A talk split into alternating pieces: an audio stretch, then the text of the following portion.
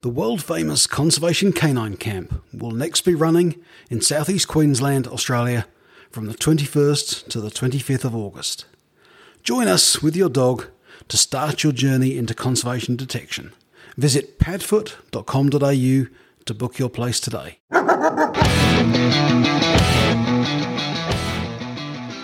Welcome to the Conservation Canine Podcast, the show that celebrates the dog teams protecting the natural world.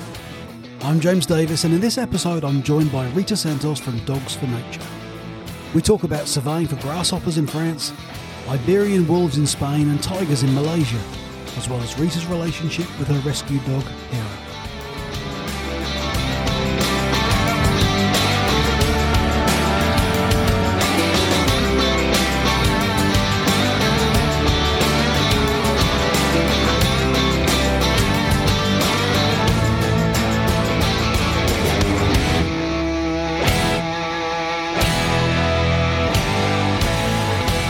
Santos, welcome to the Conservation Canine Podcast. Hi, uh, my name is Rita Santos, and I'm a detect- conservation detection dog handler for, well, I'm independent, but I also work for rogue detection teams. Nice. Okay, so how did you uh, get involved in conservation detection? Oof, uh, that was back uh, probably 10 years ago. I so I since I was young, I worked in I volunteered at shelters, at dog shelters, and I was volunteer at the shelter when these folks, rogue detection teams, uh, were in Portugal choosing a dog for a wolf project that was happening. Uh, and they chose the dog I was trying to help at the shelter. So his name was Zeus, and he got picked by the lead coordinator of rogue detection teams for the work, and he invited me along to just facilitate the project. The sorry, the um, kind of the the linguistics of because the dog was in Portuguese to change him for English and to help at the project with the basic stuff and yeah i guess they they liked my work because they invited me to come to the us and train as a detec- detection dog handler in this count in this case pounder. Yeah that's great. So 10 years you've been doing this quite a long time then. So so let's talk about some of the projects you've been involved in. You've got quite a resume. I mean endangered grasshoppers sea turtle nests iberian wolves tigers in malaysia.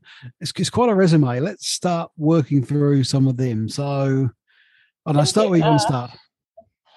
sure. I guess i'll start with the beginning. Uh i yeah. started with wolf. Uh so i i did three years of training just dedicated to travel and kind of get into this work and learn all the trades and the skills I needed. And I got back to Portugal. I finished my high school at the time. And then I got paired up with Zeus uh, and started at Wolf uh, Detection Scats in Portugal. And that project was a little bit more than just uh, finding the scats. We're also about uh, present and absence through the Portuguese uh, territory and gene flow and about uh, getting the hunters and the shepherds together and kind of co- in a good set of mind to coexist with the wolf. So yeah that kind of triggered the the tiny passion i i started to have at the beginning to just change mindsets with the dogs in order to uh, make people believe that we can all coexist. So yeah wolf was my project was my main project for years. And then i moved on to sea turtle nests i went to greece. I did uh, badgers so locating and monitoring dens also in portugal. I did also little lizard cat in france with Tour and Saint Paca. And then with those guys, I did also the plain Crau grasshopper, which is probably my most famous project. Although we, I like to keep it under the radar because I'm not a person that communicates a lot. Uh, and yeah, we did tigers in Malaysia. We did brown bears in the Pyrenees of Spain and France. Uh, we did tetrax, so little bustard, the nests too in France uh, I'm probably forgetting some, but it's a long list. She's trained on at least 17 targets now.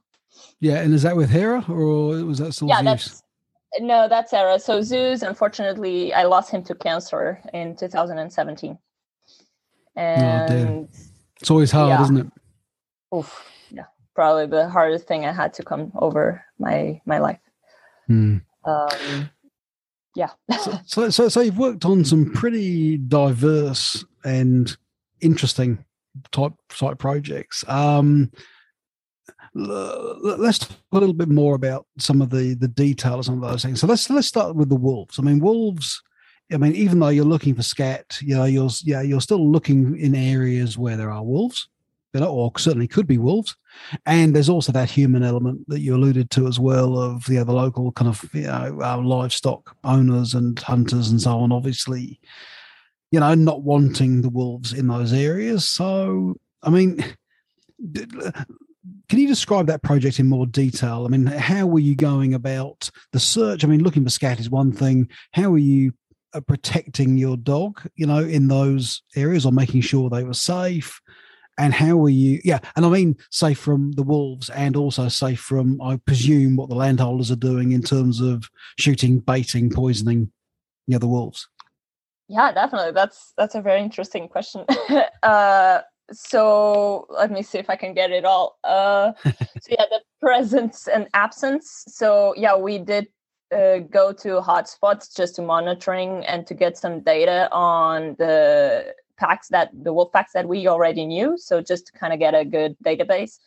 Uh, but we were also looking in places where the wolf hasn't been uh, seen. There's no sites for since the 90s so we were able to locate a few scats and so that project was focusing on there's a, a, major river called douro in portugal and we were trying to see if the the wolves from north of douro could uh, they would uh, breed with the wolves down from that that river. And what we understood was that they weren't. So they were just breeding with the one the, the wolves south of douro they were breeding with the wolves in uh, spain.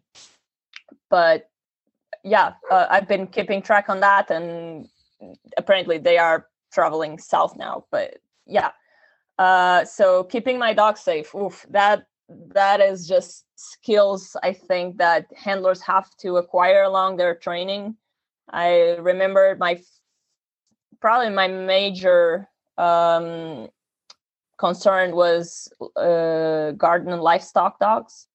So in Portugal, they use them, and there's actually projects giving them away to the shepherds mm-hmm. to protect the flocks from the wolves. So we have to respect that, of course, but we also have to keep our dogs safe. Uh, so yeah, you there are situations I remember the most dangerous situation I was with I was in was a dog. Uh, I have five garden dogs. It's called Serra da Estrela, which is a Portuguese breed. Uh, I have five just coming at us, and you just have to know how to deal with the situation. You have to identify the leader. You have to identify the aggressive one. You have to just take your opportunity and say no at the right moment, and they'll. If you're good enough and you're certain of that you're protecting your dog, they'll they'll just stop and kind of go around you and respect your space if if you know how to don't give their back and yeah just don't move just are not afraid of them in order mm-hmm. to to protect your dog and yeah Hera trusts me and I trust her so she warns me when something is wrong and I'll protect her when um something I can uh, do for her so it's kind of a well it's a team of course so. yeah absolutely uh, so yeah, that was with the dogs. With the poison, I just trust Hera, and she, she, we do a lot of training. So carcasses, I just make sure that her alert is a little bit different from the sit and stay. She so I did the same alert I worked on for the turtle nests. I asked her to smell, but she does a, so she backs up and lays mm-hmm. down and wait away from the target just to make sure that she doesn't touch anything. And there's absolutely no chance that she can get any kind of, I don't know, some kind of molecular odor that can poison her. um so yeah we worked a little bit on that and she yeah she she gives me a pretty good alert so i'll just trust her and every time there's a carcass she stays back and she doesn't go and tries to lick it or eat it or anything so um and yeah and then the most interesting work for me personally in wolf was um the meetings we had with the shepherds and the hunters so the shepherds in the beginning they were known for putting out poison and for killing the the wolves, which is uh, so wolf is the only protected species uh, national wide in Portugal, and they um, once they got to see Zeus at the time and then Hera, uh, they started to understand that we were there to help them. And so if we would go to the predated sites where they lost their flo- their flock or a few sheep or a few goats, uh, you name it, um, they would actually start to call us directly to go there and prove that there was wolf scats and wolf signs in order to get paid by the government. So with that, we were able to kind of turn things a little bit around, and instead of being a bad presence, we started to be welcomed into the society, and we got very good data from them because they are the ones that spend their lives in the field and they get to see the wolves they get to see their lifestyle. So um yeah that for me just seeing that mindset and just doing tiny little demos most of those folks they do live in the countryside but they love animals and they they love their dogs. So just getting to see a dog that was from so Hera doesn't look like anything or Zeus they, they're just rescued dogs and just getting to see them with their little vest and goggles and boots and just getting to work, uh, they actually started to ask for us and they wanted to be part of the the project. So yeah, that that was a very big project that ended up being actually very positive. Yeah, so you alluded to some benefit um, to the to the sheep herders and all the uh, to the to the livestock owners there. So so how does that work? Because I mean, all you're doing is proving presence absence, right? So, so what what benefit is there to them in Portugal of you doing that? So, if a carcass, let's say a wolf kills, uh, right, a little bit back. Let's say that a, a, shepherd goes to the field and he finds three dead sheep.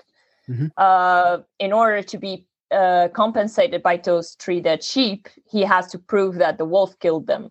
Yeah. Okay. And and and if that happens they get m- money from the state for yep. each sheep. okay so, so so so the wolf's protected species and the the the other side to that is that if the wolf you know causes any damage to livestock or whatever then then the government recompenses the, the exactly yeah, yeah that's okay that's one of the yeah yeah cool Okay, so that's interesting about wolves. You mentioned before the the grasshoppers, and you know, you, you said you don't talk about them enough. Um, so let's remedy that.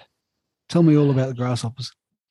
Sure. Uh, I'm actually going back this uh, in the end of April. Uh, the so the pandemic hit us hard to all, so we had to stop that for two years. But so the grasshoppers is interesting because it's a moving target although they don't really go far. So they're quite fat for grasshoppers and quite clumsy. So they don't really jump. So they don't fly and they don't jump very fast or far. So they they do keep around, but it's it's a very hard terrain. It's just uh, rocks all over. So these just boulders, and it's high grass. It's very uh, the humidity is low, the wind is high, and the um, the weather is hot. And yeah, to be able to locate them precisely, it's an incredible awesome challenge for me and for Hera. She she she picks up on a lot of things during the, she picked up on a lot of things during the years. So we started with a normal procedure, just having the grasshoppers in a very safe box, uh, doing box work.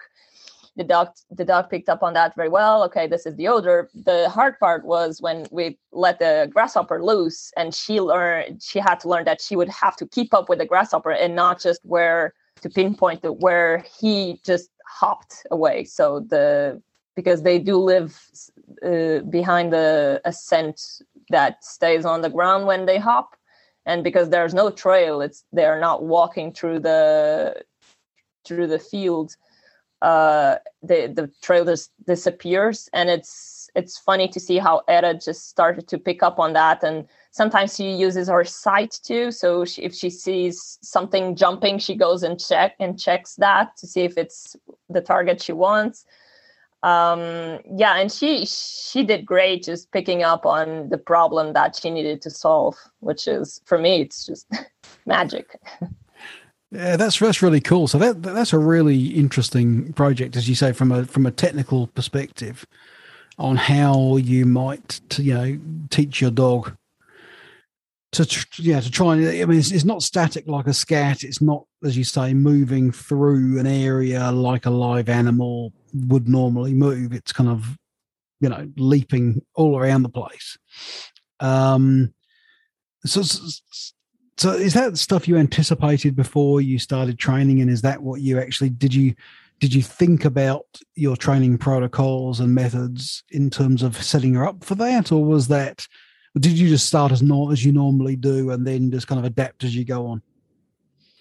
Yeah, I'm very I'm gonna be very honest with you. I didn't think it through. I was like, okay, it, was a pilot, so everybody was just kind of seeing what that would go and giving the opportunity to the dogs to learn the process we knew that the dog, of course, everybody knows that the dogs can pick up on the scent very fast and be trained on the target extremely fast, but we didn't exactly know how they would react to all of that new experience. So uh, we just went along with what what was happening, and we did come up with some different um, methods for each of the dogs. So when this project started, um, Zeus and Nera did it, uh, both dogs. And we, yeah, Hera was a little bit more excited than Zeus. Zeus was a little bit more methodical and he specifies a lot and Ed is more of a she kind of generalizes a lot because she had to do it for wolf like Iberian wolf, uh, Italian wolf, gray wolf, whatever. So she picks up on very different uh, smells and she kind of asks, "Is this what you want? Is this what you want?" And um, yeah, so with Hera, the main difficulty was to calm her down enough to kind of smell the area very um truly uh, sorry yeah. uh, yeah. thoroughly yeah, yeah. thoroughly. Perfect. Thank you. Sorry i'm portuguese. Um so yeah with that the the yeah uh, she was a little bit more excited. So just to make sure she wouldn't trample on, on them she wouldn't mm, put her nose and press against them because they're very fragile although they can uh, adapt to their environment a lot, they're the only predation they have is um, crows and some kind some different kinds of um, birds.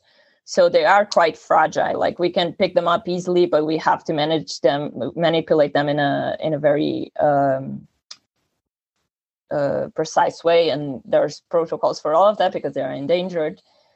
So yeah, um, it was was definitely go learning with the process as we were going.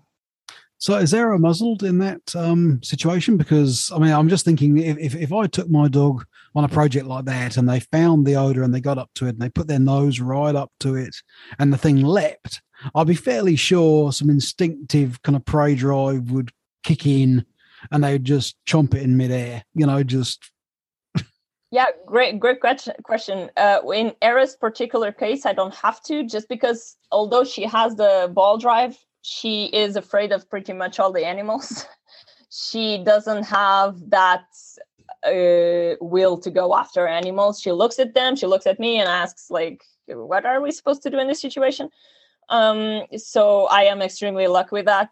Lucky with that. So she doesn't really go for them we have actually photos of the grasshoppers hopping on her head because uh yeah she just kind of lays down and waits for the ball and we make sure that the ball is away from the grasshopper just to make sure sometimes i just put my hand protecting the grasshopper and she gets the ball just to make sure that the excitement around the play doesn't uh, affect the individuals and uh, and doesn't yeah. kill them or yeah take them a leg off or something.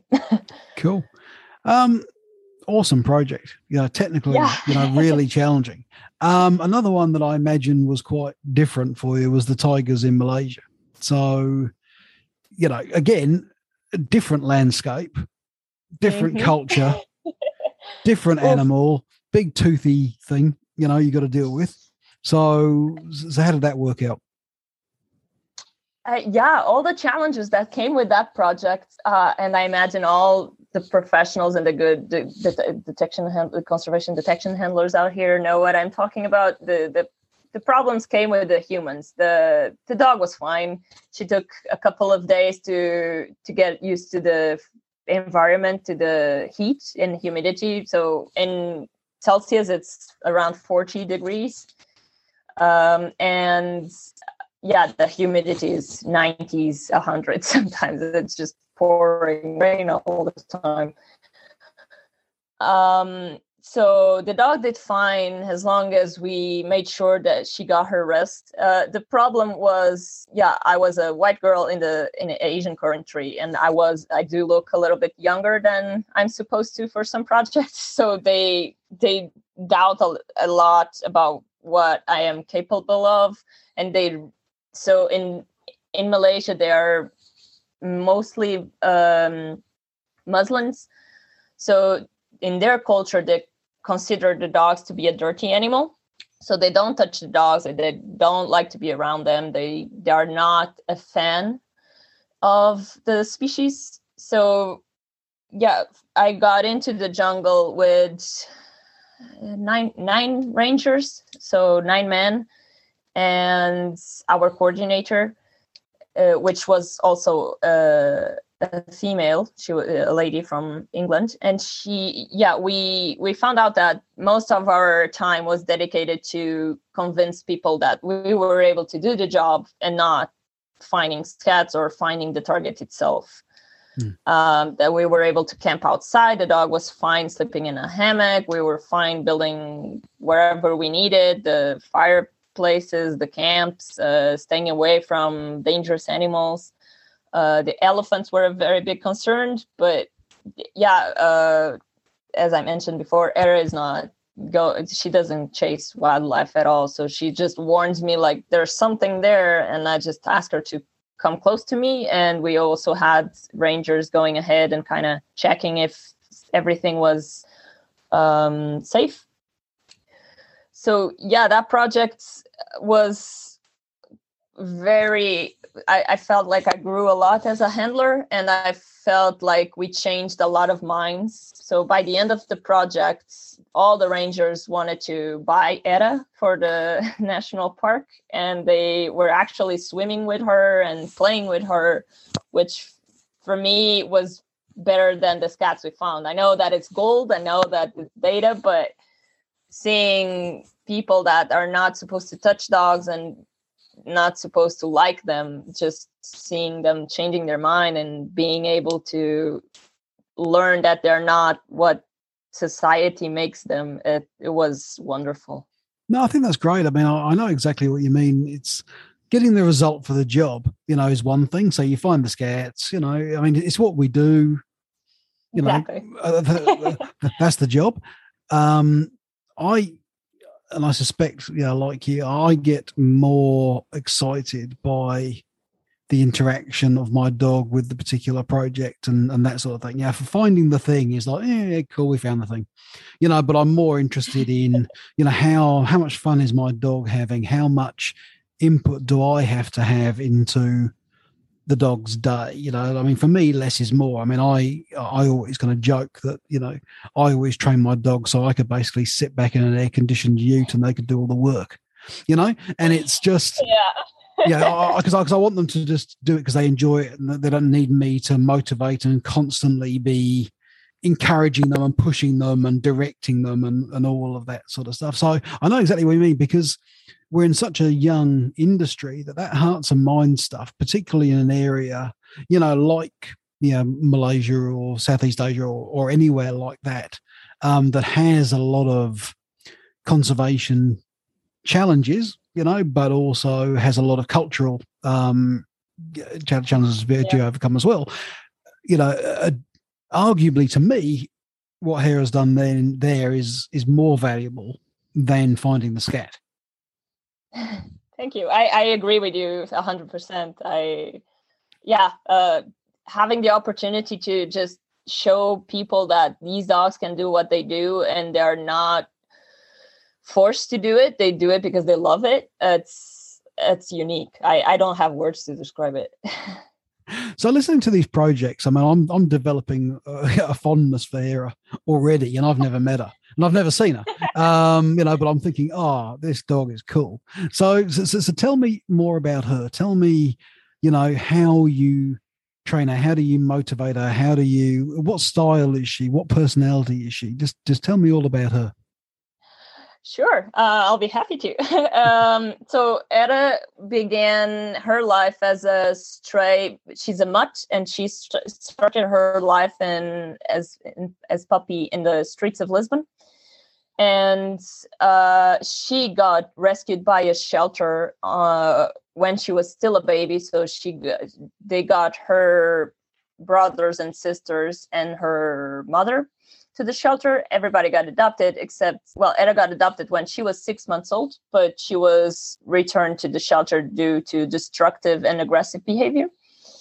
And she, despite all the efforts, the lady at the shelter, Tanya, she she's a wonderful person, but she knew what she had in hand. Like she knew she couldn't control her. She started to develop a lot of aggressive issues and she eventually she had her hands full with other dogs so she eventually started to put her away and she didn't get to walk she didn't get to release all that energy. Yeah so that just became a, a big storm. Uh, and i got to know uh, about Hera through a friend. She emailed me saying that there was this dog that was considered too aggressive to be adopted but she could do the job so I contacted the, the Tanya, the lady at the shelter, and she we got to talk, and she met Zeus, and we I came I come from a shelter background myself, so we kind of got to be friends and talk about it. We test tested areas. Uh, era, she got around 15 days of adaptation, like just coming along with me and Zeus on work and to see how she would do. She if she wanted to do this, she doesn't. If she didn't so yeah and of course she was a bomb to work. She couldn't care less about what was happening and she just wanted to work. And sometimes she even drops her ball and continues to work. I was like hey wait a minute i'm still collecting this. So uh yeah she's just a bullet to work and she she's she's amazing. Uh she doesn't look like anything. Everybody laughs about her ears so she has dumbo ears and I would say she has some kind of shepherd behavior just because of guarding. Like she, she, I train her on carjacking, but that's just personal because I'm a young person, a young lady just traveling everywhere. Yeah. So, uh, and my car is not that good. So uh, she's my alarm. I sleep in my car and I feel protected. So she does look a little bit scary sometimes. So I would say she has some kind of shepherd behavior in her uh, regarding gar- uh, guardian and possessive behavior. But yeah, she. But at the same time, she also does schools and she works as an ambassador for kids and kennels. And it's yeah, she. It's very funny to see kids' reactions when I still volunteer at some shelters and we put Hera inside of a kennel and the kids in the schools they get to see her inside of the kennel and then we pull her out we put all the fancy gear on and we show them wolf poop and they're like but but but this is a dog that it's not supposed he's just supposed to bark and supposed to be a shelter dog. Oh that's awesome. Just for just for everyone who's uh, who's listening didn't see what i just did i um the rogue team kindly sent me a desk calendar um for christmas. And uh, and i was just thinking and, and as you were talking i was thinking that sounds familiar. And I was flicking through the pages of the calendar, and I just found the uh, the, the, the photograph of of Hera on there. So I just uh, yeah, I'm just a, a, very proud mom. yeah, no, no, she's awesome. I'm I'm looking at her. Like, I'm I'm now admiring her while we talk. So if, not, so if I stop looking at you and start just gazing, nah, perfect. I'm just staring at your dog. Um, yeah, no, no, she, no, no, very very cool looking dog, and I I love everything that you've just kind of said about her because so often those those behaviors you know that you see when they're young and so on come from different places. And if you can it, it's an energy thing in, in my opinion. So it comes from totally. it comes it comes from misused or misplaced energy. And if you can redirect that energy you know into a more positive way it doesn't mean you lose the because often those behaviors have a value behind them as you're saying with the with the guarding and that kind of like there is a value it's just they just need to know when to deploy it and not through a a position of being kind of overstimulated and stressed. You know, they need to be cool. You know. Yeah, totally. I couldn't agree more. so, uh, so, so, I think that's awesome. And also, I mean, the, the way you were describing it, because I've got a you know a dog that's not keen on you know, he, he's an awesome working dog. Not keen on other people, not keen on other dogs. You know, doesn't like that sort of thing at all. Yeah, and you just have to respect that. Like, if yeah. they're not social people, that's no, up no, to no. them. Like, no, exactly. But he's one that also has got even though I train him on the ball and he likes his ball in training, when, once he's actually out working, he doesn't give a shit about the ball. He just wants to keep. He just wants to keep working. You know. so, yeah, that's Hera with the grasshoppers. Was like, nah, I, I'll just find another one. They're fun. yeah, yeah, yeah. No, that's really. I mean, yeah, she, she's my new pinup. I'm gonna keep her on my wall now.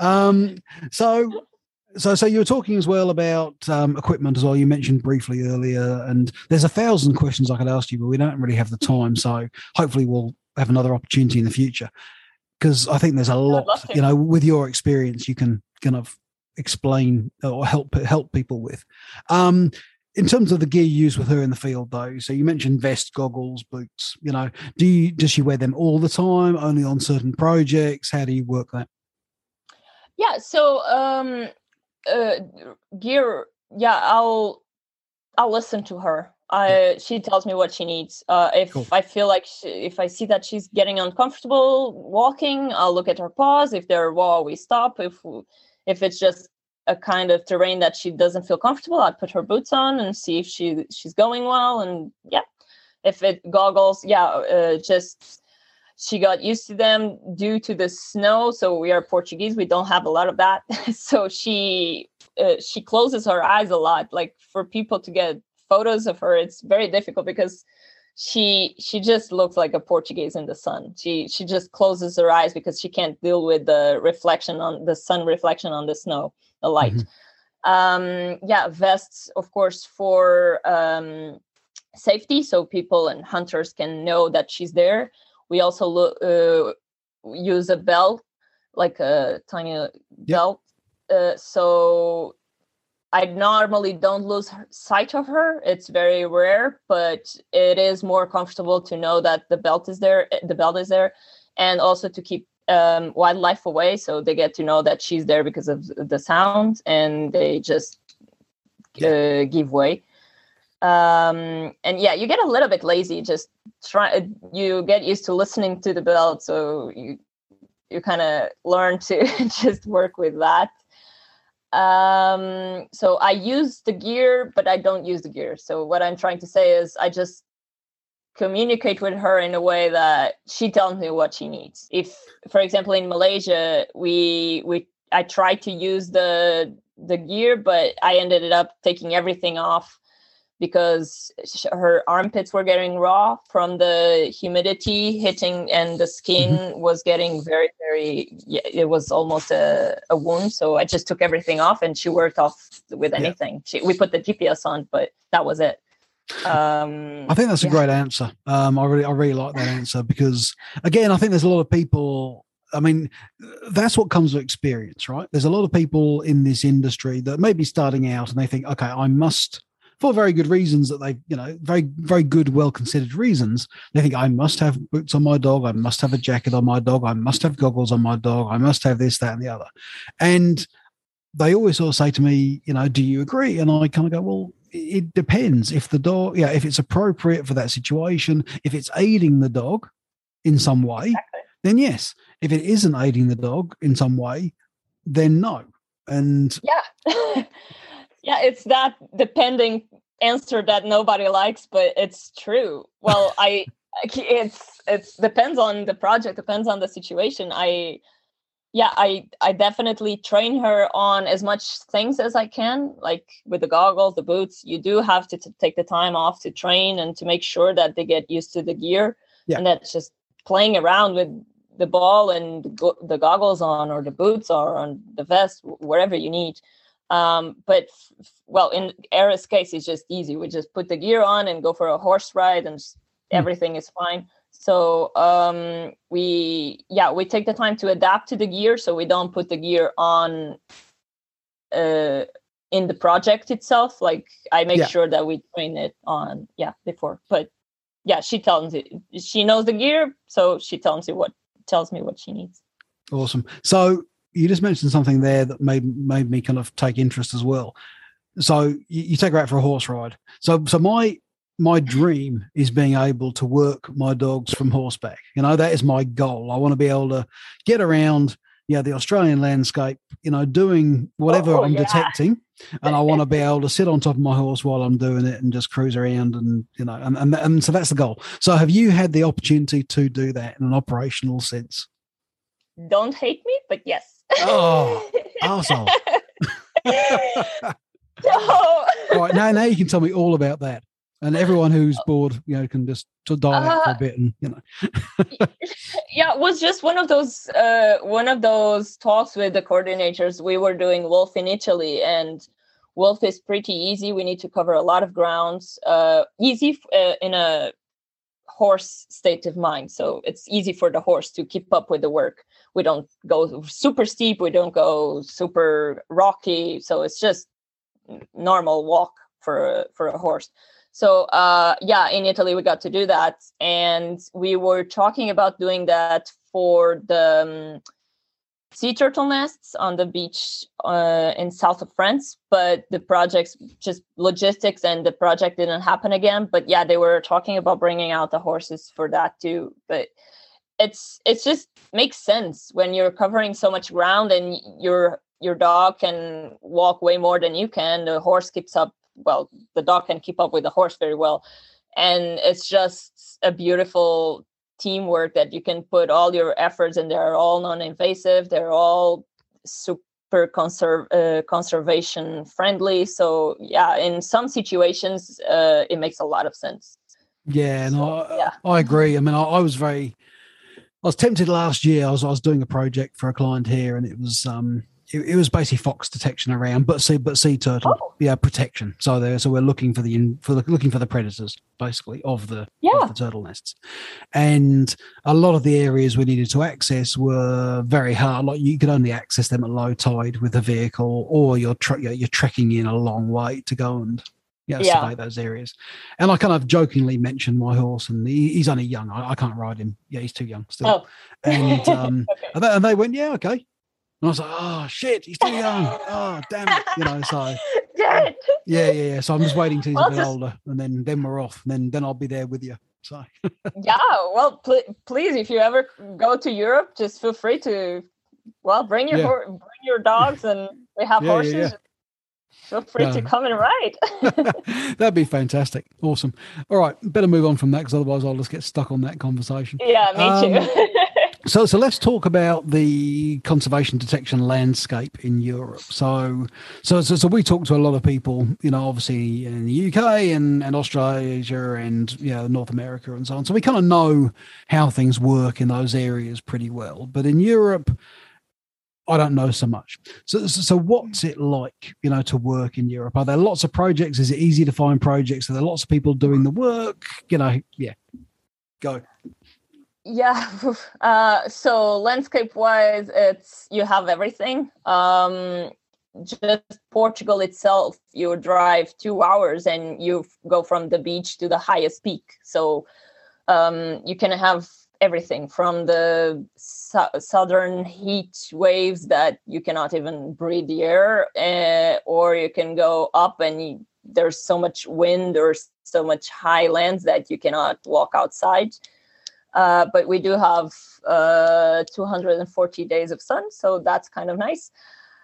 And yeah, and then Europe in general, I, I I'm, I'm bad to talk about it because I love it. I just, you can have everything. You can have the forest, the northern forests. The in Czech Republic, there's just oof, there's just kilometers and kilometers of great landscapes that you can walk for hours and not see a soul, just animals and just yeah, keep away from society.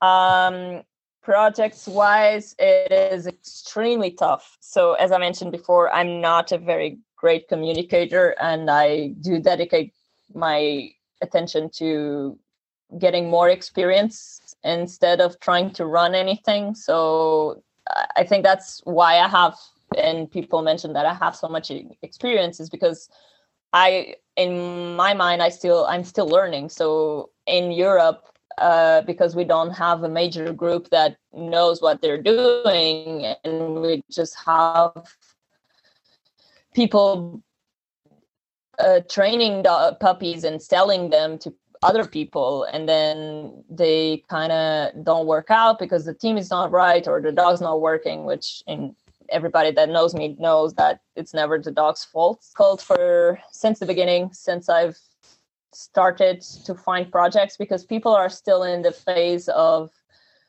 does this work? Do dogs are are they gonna chase and kill wildlife? Are they gonna be a pain in the ass to to go through logistics? Are they gonna be more danger of a danger to be out or are they a good thing? Um, so people don't know yet the um, and when i say people i say uh, scientists and phd students that this is still brand new like what do you do for a living? Ah, i just chase poop with my dog and they're like what? What is that? And so yeah there is definitely now with the pandemic, uh, there was definitely a lot coming out. There's a lot of tiny groups coming out, and they're they're trying to do to do good, but everybody's very spread through the through Europe. There's not this uh, cooperation cooperation cooperation, that yeah thank you uh, that you can see between you guys in australia that are doing a great job uh, yeah with louise and rogue and working dogs you, you have so many groups in contact and i see that that will take a little bit of time to happen in europe just because everybody's still figuring figuring out what the hell they're doing so yeah, it's a, um, it's a challenge, and I mean, it's, it's not that clear cut. I guess. I mean, there are there, there are two. There are definitely two different camps in the world of of people working in this field, and there's there's what I could kind of consider the, the collaborative group. You know, as you mentioned, you know, uh, there's a, yeah, a, few of us here. Yeah, the Australasian Conservation Dog Network, you know, is a good membership body down in this part of the world.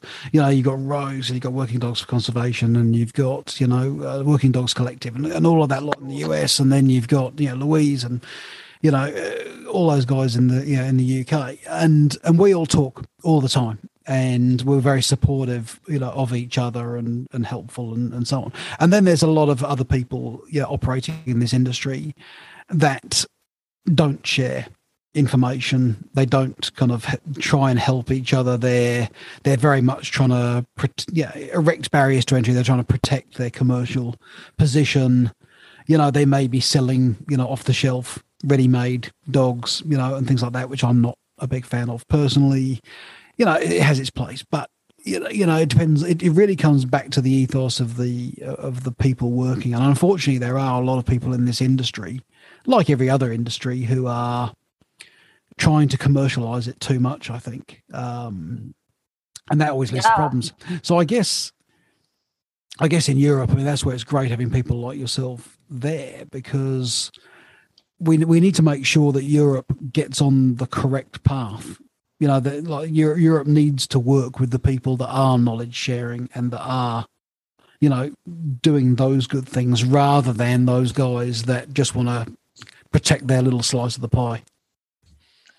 Yeah uh, i just feel it's a little bit of a unfair competition if we can call it that between the people that want to share and the people that want to hog on everything and just make money out of it.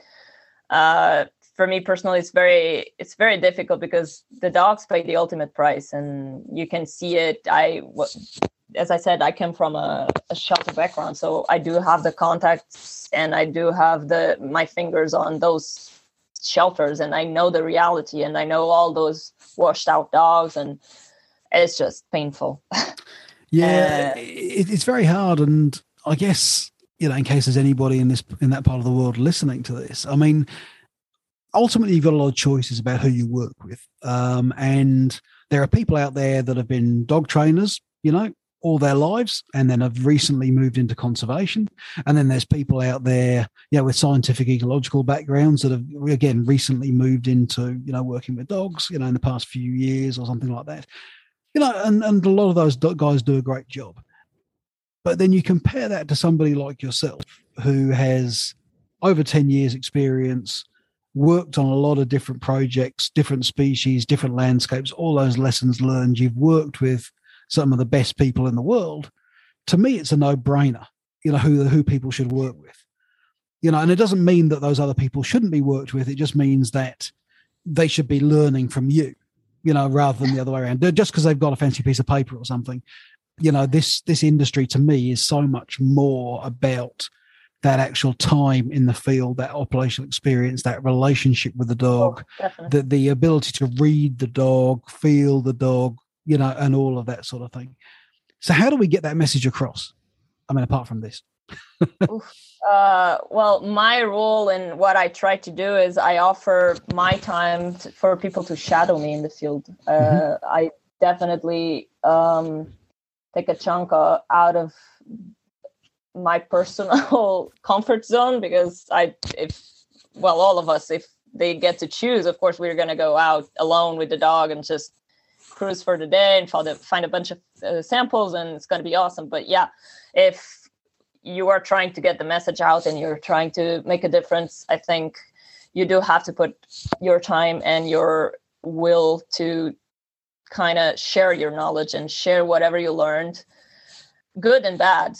Not i'm not people that have come out with me they know that i'll be probably being going over all the things that could go wrong in the first couple of days just to make sure that they know how dangerous this can be because the dog does pay the ultimate price if something happens. So um and then they get to go the good stuff. But um yeah uh to to make sure that people can have access to whatever we do it's it's probably my my line of thought so, so what are your tips then um and i'm putting you on the spot here because i haven't given you time yeah. to prepare about this but but you know i asked the same question when i was talking to nikki glover who again has you know she's she's got a, a good experience, good name. She's she's she's developed her skills the right way from the get go, you know, and has worked with the right people. So she's now, you know, very much at the forefront, you know, of of her area. Um, so what would be the tips you would give to somebody? So say there's somebody you know, new to the industry, they they've got not much background. Yeah, they might have a, a, a scientific background from university or something like that. They might have they might have a pet dog, you know, so they're not completely unfamiliar what would be the most important things for them to do would you say? And and think and the way not not just do but also think. Yeah think about. Uh yeah first nikki's awesome. Yeah i love her job. I love her work um and her dogs. And yeah so my advice would be first stay humble. Uh no matter what kind of phds or how many phds you have or whatever how high you are, uh, the dogs are going to tell you what to do. It's not going to be the other way around. So yeah, if you're a dick, your dog still thinks you're a dick. Yeah, exactly. The dogs don't care. So good good luck with those papers. Although I'm not saying I do I do agree with all the PhDs and all the important knowledge that is shared. I made part of that myself, but yeah, stay humble and take your time to learn. Uh, I see so much of people so many people trying to rush into this without taking their steps like their puppy steps. Just keep it simple keep it slow just go and learn and go out. There's back in when we started we didn't have all of this connection internet crazy craziness going in going around. This world was not known. So now you do have the the tools to reach out to scientists reach out to people the, the good the very good um, instructors that are out there the good just dog handlers that are out out there like uh, just doing the field work go shadow them go take your time go have a beer with them just listen to some stories. And yeah if they give you the opportunity spend as much time as you can. Uh, that's kind of what i try to do and i do i did when i was just training. And then even when i when i'm working every time i have the possibility i'll just go and hang out with people that are out in the field and i can learn from them. So. Yeah i think that's great advice. Um it, it leads me on to another question that i often get contacted by people. Yeah because because we run the training camps over here and so on you know i often get people looking for some sort of return on investment. So they're they're, they're phoning me up saying you know like i want to do you know come and do some training with you and and when do you think i'll be able to go and do this for a full-time job? So so you've been doing this for 10 years and if it's not too personal a question you know are you are you making a full-time living out of this? Do you do you do other work on the side? How long did it take you to get to the point where you could actually live off conservation work? Uh i was and how many yachts do you have? Oh uh so i was also very lucky. Like not only i got spotted by uh, rogue detection teams i I always uh, kept in contact with them and they always supported me uh, no matter what. So I did get to start when I paired up with Zeus, I get to start to make contacts and just showing work and the word got out. So I I, I just lost myself. Sorry. Um, can you repeat that? Yeah, yeah, yeah. So, so, so we're just talking about how you make a living out of this because a lot of oh, people yeah, right. in this, a lot of people coming into the industry, like everyone has to make a living, right? And yeah, and you exactly. and you always try and manage their expectations because there's not actually that many people in the world that do make a full time living out of conservation detection. So yeah. how do you? Uh, so I do it by being poor all the time. no, I'm kidding. I um. No, you're probably well, not. I uh well pandemic hit so I wouldn't be if if pandemic wouldn't have happened but uh yeah so I started to make a living right away after my I three years training just because I got paired up with Zeus and it was a, a very so in Europe we have something called life projects which is uh, uh, so the European Commission funds uh, conservation uh, projects, and they normally do it in a very big scale. So it's kind of millions that goes to those projects. They're very difficult projects. They have lots lots of paperwork. They're incredibly difficult to work at, but they do pay you for a year. So if I got I got lucky enough that I got into that, so I was still learning and adapting to my first project, which was one year long. And yeah, and then as the word got out, I started to get more projects. And I always made sure that I volunteered my time to go and have the meetings and show people that the dogs could work, that the dog was not going to be the problem. Um, so yeah, I started to make my living with that project and then just uh, the word got out and just contacts. And then yeah pandemic hit. And then i i was lucky enough i was t- taking so when i lost Zeus i took a vet nurse school just to make sure i was uh, a little bit more uh, understandable i could understand more of what was going on in the field with my dogs. So um yeah i finished that while pandemic was going on and then i'm trying to get my back on my feet now. Let's see this year what happens. Good luck good luck with that. So thanks. so dogs for nature is your is your business or your banner. Um so so, so what's so what's your vision for for that you know and yeah just, yeah, just tell us so, tell us all about that. Well why why you know why should it become really well known? Well i'm the yeah so i never and everybody that knows me knows that i never wanted to have a, pro, a program for myself i just wanted to be working under somebody else's i i just like to do the let's say tiny job like cleaning the kennels if needed like mm-hmm. not in this case because we don't have them in kennels, kennels but yeah, just do the field work. I never wanted the the meetings and the people problems. Uh, I'm not one of those. I'm not that organized, and I, I'm not that good in communicating. Communicating, so I never wanted that.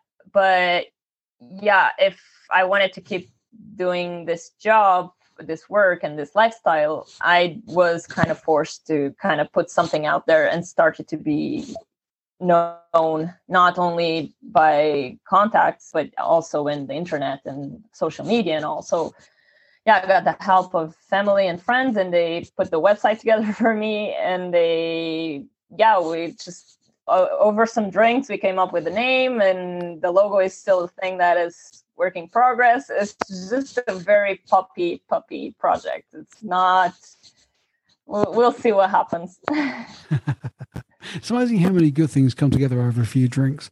Um, so, so, so you, so you've still got the relationship with Rogue Detection Teams. I mean, as we speak, you're you're with Heath and Jennifer. You know, at the moment. Um, so yeah, lucky they're you. downstairs. Yeah, drinking probably. Um, so. yep. well, I, I, think they're still going from Heath's birthday, aren't they? But anyway. Um, oh, oh, yeah. Um, so, so, you still got the relationship with them. Um, I, am guessing that relationship is going to be continuing and, and so on. So, you know, I mean, how have, how's that relationship, you know, kind of helped you and how do you see that working in the future? Uh, yeah, well, so the, the relationship, it's, it's great. I I help them every time I can. We do have the problem of um, I'm not a U.S. citizen, uh, so I can't officially work here. I'm just helping out. Yeah. Um, and they so the way it works is I help them and help they help me. Like they share everything they have on Europe, and I share my name and all the work I can do, and I come over and help when they they're tight on work. They're just over overwhelmed with work and kind of mm-hmm. maintain the dogs, take care of whatever I can help with. Um, so yeah, I'll I'll hope that that continues. Has been going on since uh, forever. So yeah, I I really hope it, it keeps going. No, that's great. That's awesome. Um, we better wrap it up there. I could keep on talking to you forever. So we're definitely. Me too. Do, sorry. it's all right. No, we're, we're definitely going to do an, another thing in the future. Um, sure. But look, thank you for taking so much for taking the time to join me. How how should people follow your work, get in touch with you, hire you in Europe for all the interesting projects that are there? Yeah, that's a that's my Achilles uh, heel. Um, yeah, I well now they have the website dogsfornature.org. Um, I do have Facebook, but I'm awful at that.